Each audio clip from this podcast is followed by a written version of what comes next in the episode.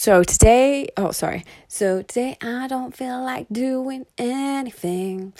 I just wanna lay in my bed. Sorry. I've never done that before.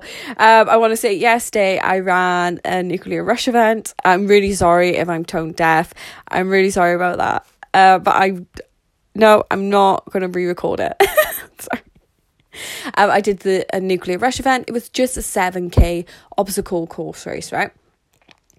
And I just completely underestimated it. I didn't even bother searching for it. I thought that's pathetic, I'll be fine. Like, yeah, okay. I didn't even suggest it. I was like, nuclear rush is kind of like a beginner's one. No bother. I got this, obviously. I'm just doing it for work. I went there and and I learned so much about myself and my fears. There was one obstacle where I was really stupid. I went in the middle of the middle. I couldn't move whatsoever, and I started. So, for example, first of all, I moved really quickly because I'm light, but then I was stuck behind someone who kept sinking deeper and deeper, and he couldn't move, so I stopped and I literally couldn't move. I've never been so scared in all my life. I couldn't move. There was no help people alongside. It was just the most horrible thing ever. I started having a panic attack.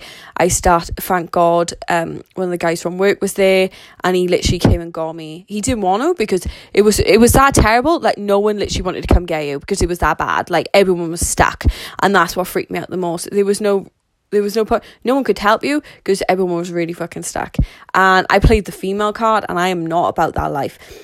And luckily enough, someone got me at the end. But like, I really, that guy got me, and I really just nearly broke down crying, and I hugged him as if I've never hugged anyone before. I've never been so fucking scared.